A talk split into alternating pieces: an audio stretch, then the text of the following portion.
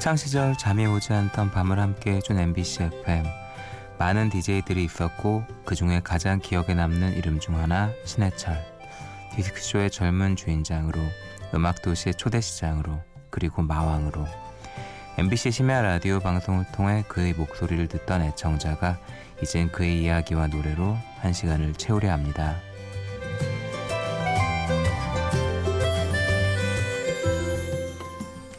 심야 라디오 DJ를 부탁해 저는 정성아입니다.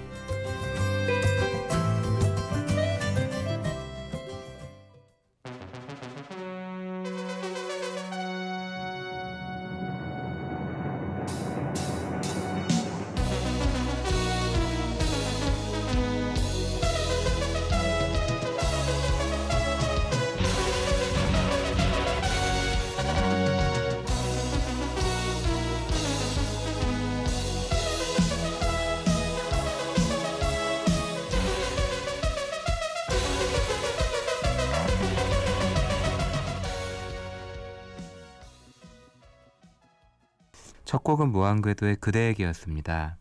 안녕하세요. 저는 정성화라고 합니다. DJ를 부탁한 이번이 두 번째 출연이에요. 미리 밝힐 것 하나. 저는 핑거링의 달인 천재 기타리스트 소년과는 이름만 같은 30대의 평범한 직장인입니다. 실망하지 않으셨으면 해요. 방송 출연이라는 일이 저나 애청자 여러분과 같은 평범한 사람들에겐 무척 큰 의미를 가진 일이고 그런 만큼 저에게 또 한 번의 기회는 오지 않을 거라 생각했는데 운 좋게 한 번의 기회가 더 왔습니다. 제 지난번 방송을 기억하시는 분들이 있다면 아시겠지만 지난 방송에서도 첫 곡이 신해철의 곡이었고 이번에도 신해철의 곡입니다. 이번엔 한 시간을 고 신해철 씨의 곡으로 채워보려 합니다. 일종의 아티스트 스페셜이에요. 그의 대표곡들 사실 인터넷을 조금만 검색해 보시면 아실 수 있을 만한 것들인데 그에 대한 이런저런 정보들, 그 그에 대해 제가 하고 싶은 이야기들. 어, 오늘이 17일 그 새벽 3시 예, 이니 대략 한 10일 정도 되면 이제 예, 신해철 씨의 기일이 될 것 같습니다.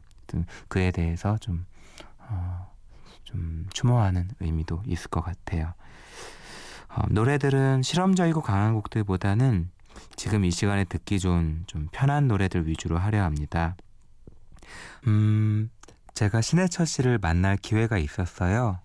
2년 동안 활동했던 웹진과 인터뷰 자리가 마련되었는데 제가 웹진에서 나온 거의 직후에 자리가 마련되어 매우 아쉽게 생각합니다. 이 인터뷰에서 신해철 본인이 꼽은 자신이 아끼는 노래들이 있고 오늘 트는 노래들은 주로 그 곡들입니다. 첫 곡은 그의 뮤지션으로서의 시작이 된 노래 그대에게입니다. 일종의 출사표죠. 1988년 대학가요제 대상곡. 어렴풋한 기억만 가지고 있다가 이 대학가요제 무대를 제대로 본 것은 그의 사후에 제작된 특집물들을 통해서입니다. 무대 시작하면서 날린 멘트가 그의 독설과 이미지와는 어울리지 않지만 좀 귀여워요. 빨리 끝내고 엄마 보고 싶어요. 자신의 고백에 의하면 이 노래는 매우 전략적이었다고 합니다. 맨 마지막 출전자였고 심사위원들이 지쳐서 대충 들을 것을 고려하여 키보드를 일부러 네 대나 동원하여 도입부에선 빵빵하게 터뜨리고 서울올림픽 끝나고 치우지 않고 남아있던 조명 장비들도 엄청나게 활용하고요. 사후에 유튜브에서 검색해보고 알았는데 당시 무한궤도로 TV 출연을 꽤 했습니다. 풋풋한 20대 꽃미남 신해철의 모습을 보고 싶은 분들은 꼭 보세요. 실제로 신해철의 시작은 아이돌이었습니다. 줄무늬 청바지를 입고 허리 튕기기를 하기도 하고 정장에 무태안경을 쓰고 눈 감고 발라드를 부르기도 하고 무엇보다 한 신발회사 광고에서 남긴 부르의 카피 슬픈 표정 하지 마 타이거가 있잖아 그 광고에 깔리던 노래 솔로 1집에서 슬픈 표정 하지 말아요 듣겠습니다. 이 세상 살아가는 이 짧은 순간에도 우린 얼마나 서로를 아쉬워하는지 뒤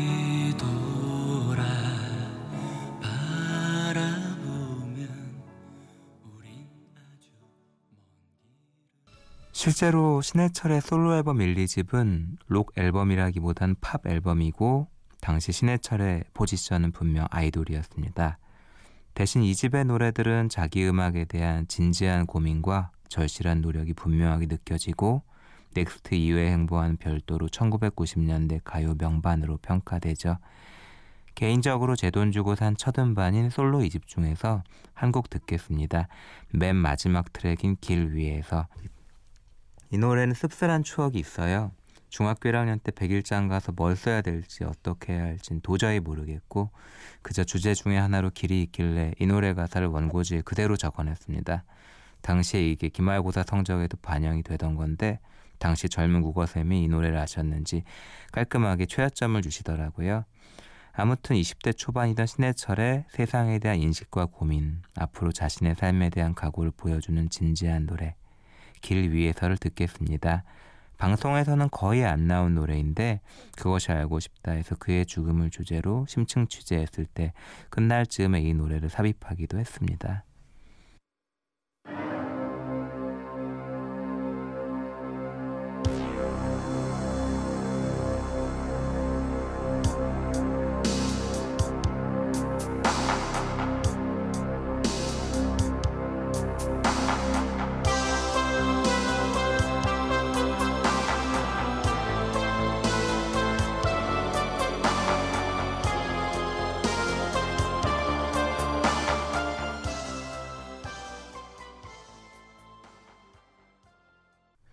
신해철의 길 위에서 들으셨습니다.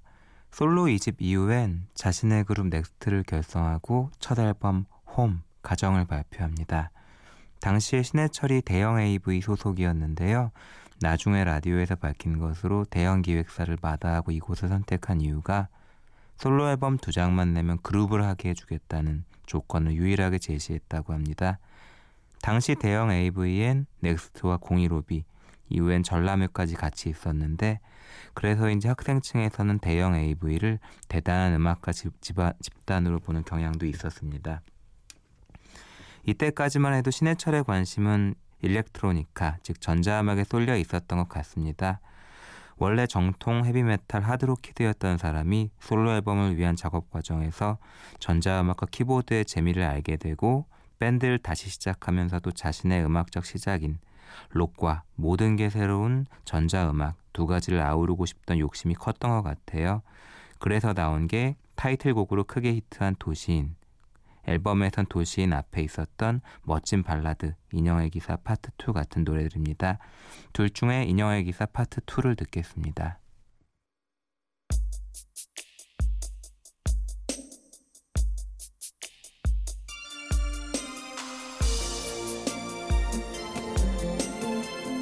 햇살 속에서 눈부시게 웃던 그녀의 어린 모습을 전 아직 기억합니다. 그녀는 나의 작은 공주님이었지요. 넥스트의 인형의 기사 파트 2 들으셨습니다. 이 즈음의 신해철은 TV나 라디오와 같은 매체 활동을 거의 하지 않았습니다. 그런 그가 당시 젊은 스타들이 총출동한 환경 콘서트 내일은 늦으리에 참여하고 총 지휘자 역할을 맡은 것은 상당한 화제가 되었습니다.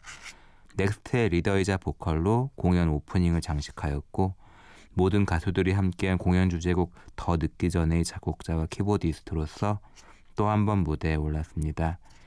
주제곡 더 늦기 전에를 듣겠습니다.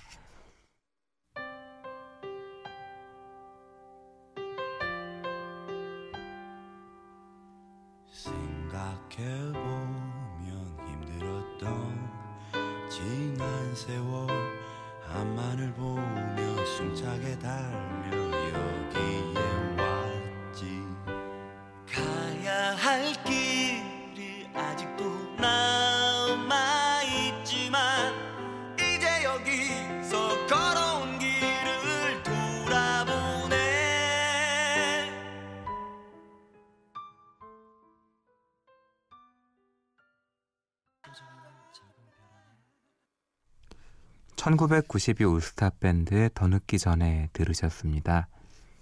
2년 뒤인 1994년에 넥스트의 두 번째 앨범 The Being 존재를 발표합니다. 제대로 4인조 록밴드의 형태를 갖추고 자신의 음악적 뿌리인 프로그레시브 록과 하드록, 헤비메탈에 충실한 정통 록 앨범을 발표했어요. 대중적으로는 비장한 발라드 The Dreamer, 그리고 잔잔한 굿바이 얄리란 후렴부가 서글픈 날아라 병아리가 많은 사랑을 받았습니다. 이 앨범 맨 마지막에 신해철 스스로 자신이 쓴 최고의 가사로 뽑은 The Ocean, 불멸에 관하여가 들어있습니다. 파도 소리, 플루트 연주와 함께 서정적으로 시작하는 도입부, 두터운 키보드 연주와 코러스가 장엄한 분위기를 만드는 후렴부, 꽉 짜인 곡 구성과 영혼과 고독에 대해 탐구한 내용의 가사, 우리나라에서 제대로 프로그레시브 록을 구현한 곡으로 손에 꼽힙니다. 넥스트의 The Ocean 불멸에 관하여 들으시겠습니다.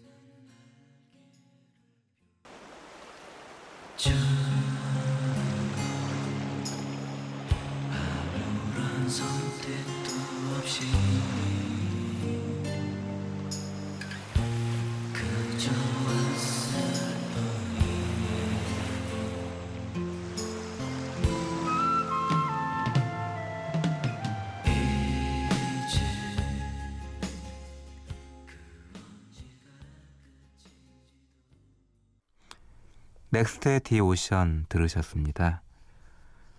다음 해인 1995년에 넥스트의 세 번째 앨범 The World 세계를 발표합니다.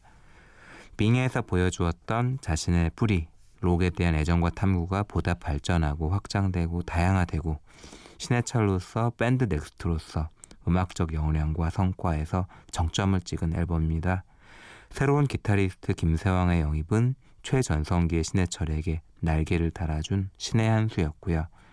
일본의 매체들로부터도 아주 높은 평가를 받았고 그룹의 일본 진출에 대한 이야기도 잠시 돌았습니다. 앨범에서 대중적으로 가장 많은 사랑을 받은 곡은 힘겨워하는 연인들을 위하여입니다. 동성동본 결혼 금지 법률에 대한 반대의 메시지를 담은 예, 곡이고 노래 자체는 매우 서정적인 좋은 록 발라드입니다. 넥스트의 힘겨워하는 연인들을 위하여 1절만 듣겠습니다. 아직 단한 번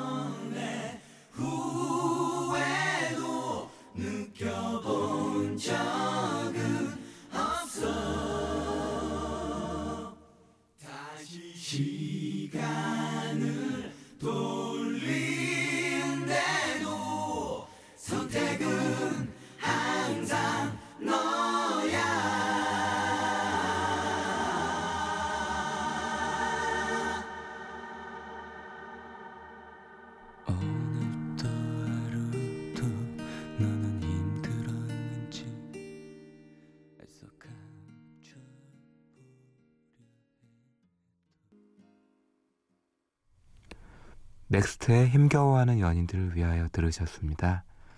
이후 신해철은 오랜만에 솔로 앨범을 발표합니다. 영화 정글 스토리의 OST인데요. 지금도 어렵지만 그때도 어려웠던 로커의 삶을 다큐멘터리 형태로 담은 영화로 영화는 망했지만 신해철이 만든 OST는 흥했습니다. 영화에서 주인공 로커로 나온 게 윤도현이에요. 실제로 그 booklet에 신해철이 윤도현에 대하여 앞으로 크게 될 도현이라고 이제 예언처럼 이야기를 하기도 했습니다. 신해철 개인의 음악적 능력과 아이디어가 최고조에 달했던 시기에 발표된 앨범이고 정말 좋은 앨범이에요.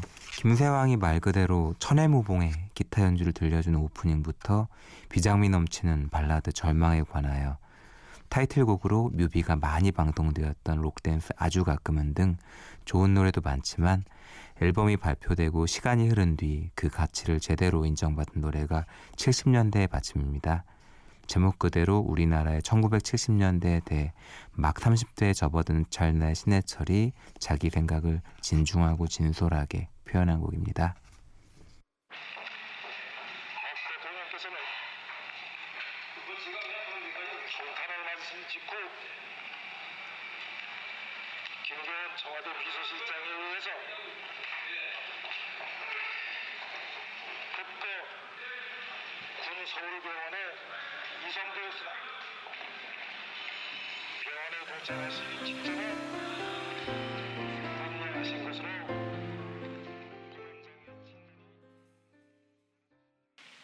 신해철의 70년대의 받침 들으셨습니다. 이후 영혼기병 라젠카의 OST를 발표하고 넥스트는 해산합니다. 이때까지는 제가 신해철이라는 사람을 정말 좋아하고 아끼던 때고 한참 예민한 학창 시절을 살았기에 그에 대한 기억과 인상이 매우 강하게 남아 있습니다. 이 이후의 활동에 대해서는 솔직히 제가 잘 몰라요. 대학에 가고 군대에 가면서 큰 삶의 골격이 변화한 것도 있고 개인적인 음악의 취향이 변한 것도 있고 이런저런 광고와 매체 출연을 통해 그의 이미지가 너무 가벼워지는 과정 속에서 팬심이 식은 것도 있고요. 돌이켜보면 그 감정은 조금은 실망이었던 것도 같습니다. 사실 사람이 변하는 것은 당연한 것이고 특히 결혼하고 아기가 생기면서 나타나는 일련의 변화들은 어쩔 수 없는 것인데 나의 한때 우상이 변함없기를 바라는 철없는 팬심이었던 것 같아요. 제가 웹진에서 2년 동안 글을 올리던 시절 유일하게 리뷰를 쓴 신해철의 음반이 더 for the One 흔히 얘기하는 신해철의 재즈 앨범입니다.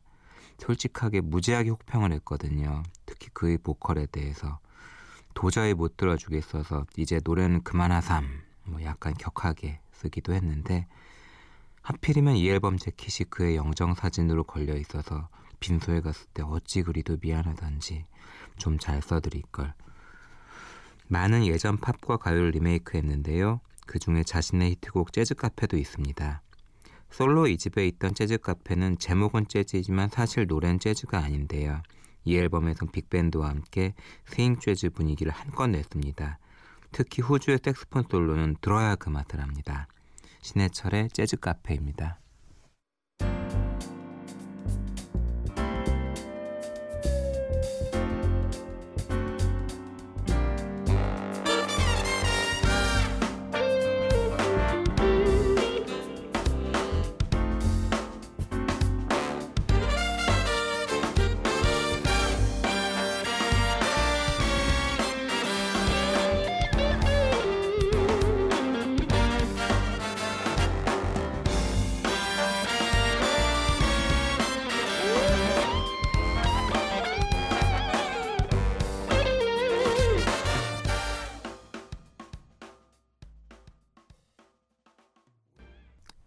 신해철의 재즈 카페 들으셨습니다. 마무리할 시간이 되었습니다. 어떤 노래를 할까 고민을 많이 했어요. 상투적인 건 싫은데 다른 노래로 하는 게 낫지 않을까. 그러다 생각을 고쳤습니다. 상투적이라는 말은 다르게 얘기하면 그렇게 하는 게 당연하다는 뜻도 될 것이다. 많이들 예상하시겠지만 민물장어의 꿈입니다. 이런저런 매체가 그에 대한 추모 방송과 특집 방송을 할 때 이 노래는 빼놓지 않았고 실제로 그의 빈소에서는 이 노래가 끊임없이 반복되고 있었습니다. 정작 신해철 자신은 이 노래를 그리 좋아하진 않았던 것도 같아요. 인터뷰에서 했던 말을 그대로 하면 내가 무슨 말을 맘을 먹고 그걸 썼는지 몰라. 지금 보면 참 궁상 맞고. 그런데 콘서트에서 그거 부르면 팬들이 그렇게 울어요. 결국 자신의 장례식에 쓰기에 참 좋은 노래를 미리 만들어 두신 셈이긴 하지만요. 원고를 쓰는 내내 먹먹하고 순간순간 울컥하는 걸 참을 수는 없었습니다. 작년 그의 죽음을 처음 접했을 때 그 기분이 살아난 것 같았어요. 죽기 몇 달 전 비정상 회담에 출연하여 한 말이 방송 직후 특히 사후에 많은 화제가 되었습니다. 네가 무슨 꿈을 이루는지에 대해 신은 관심을 두지 않는다.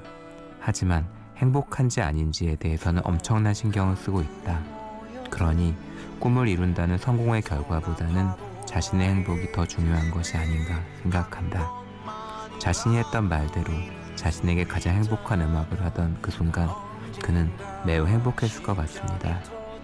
저는 정성화였습니다. 다가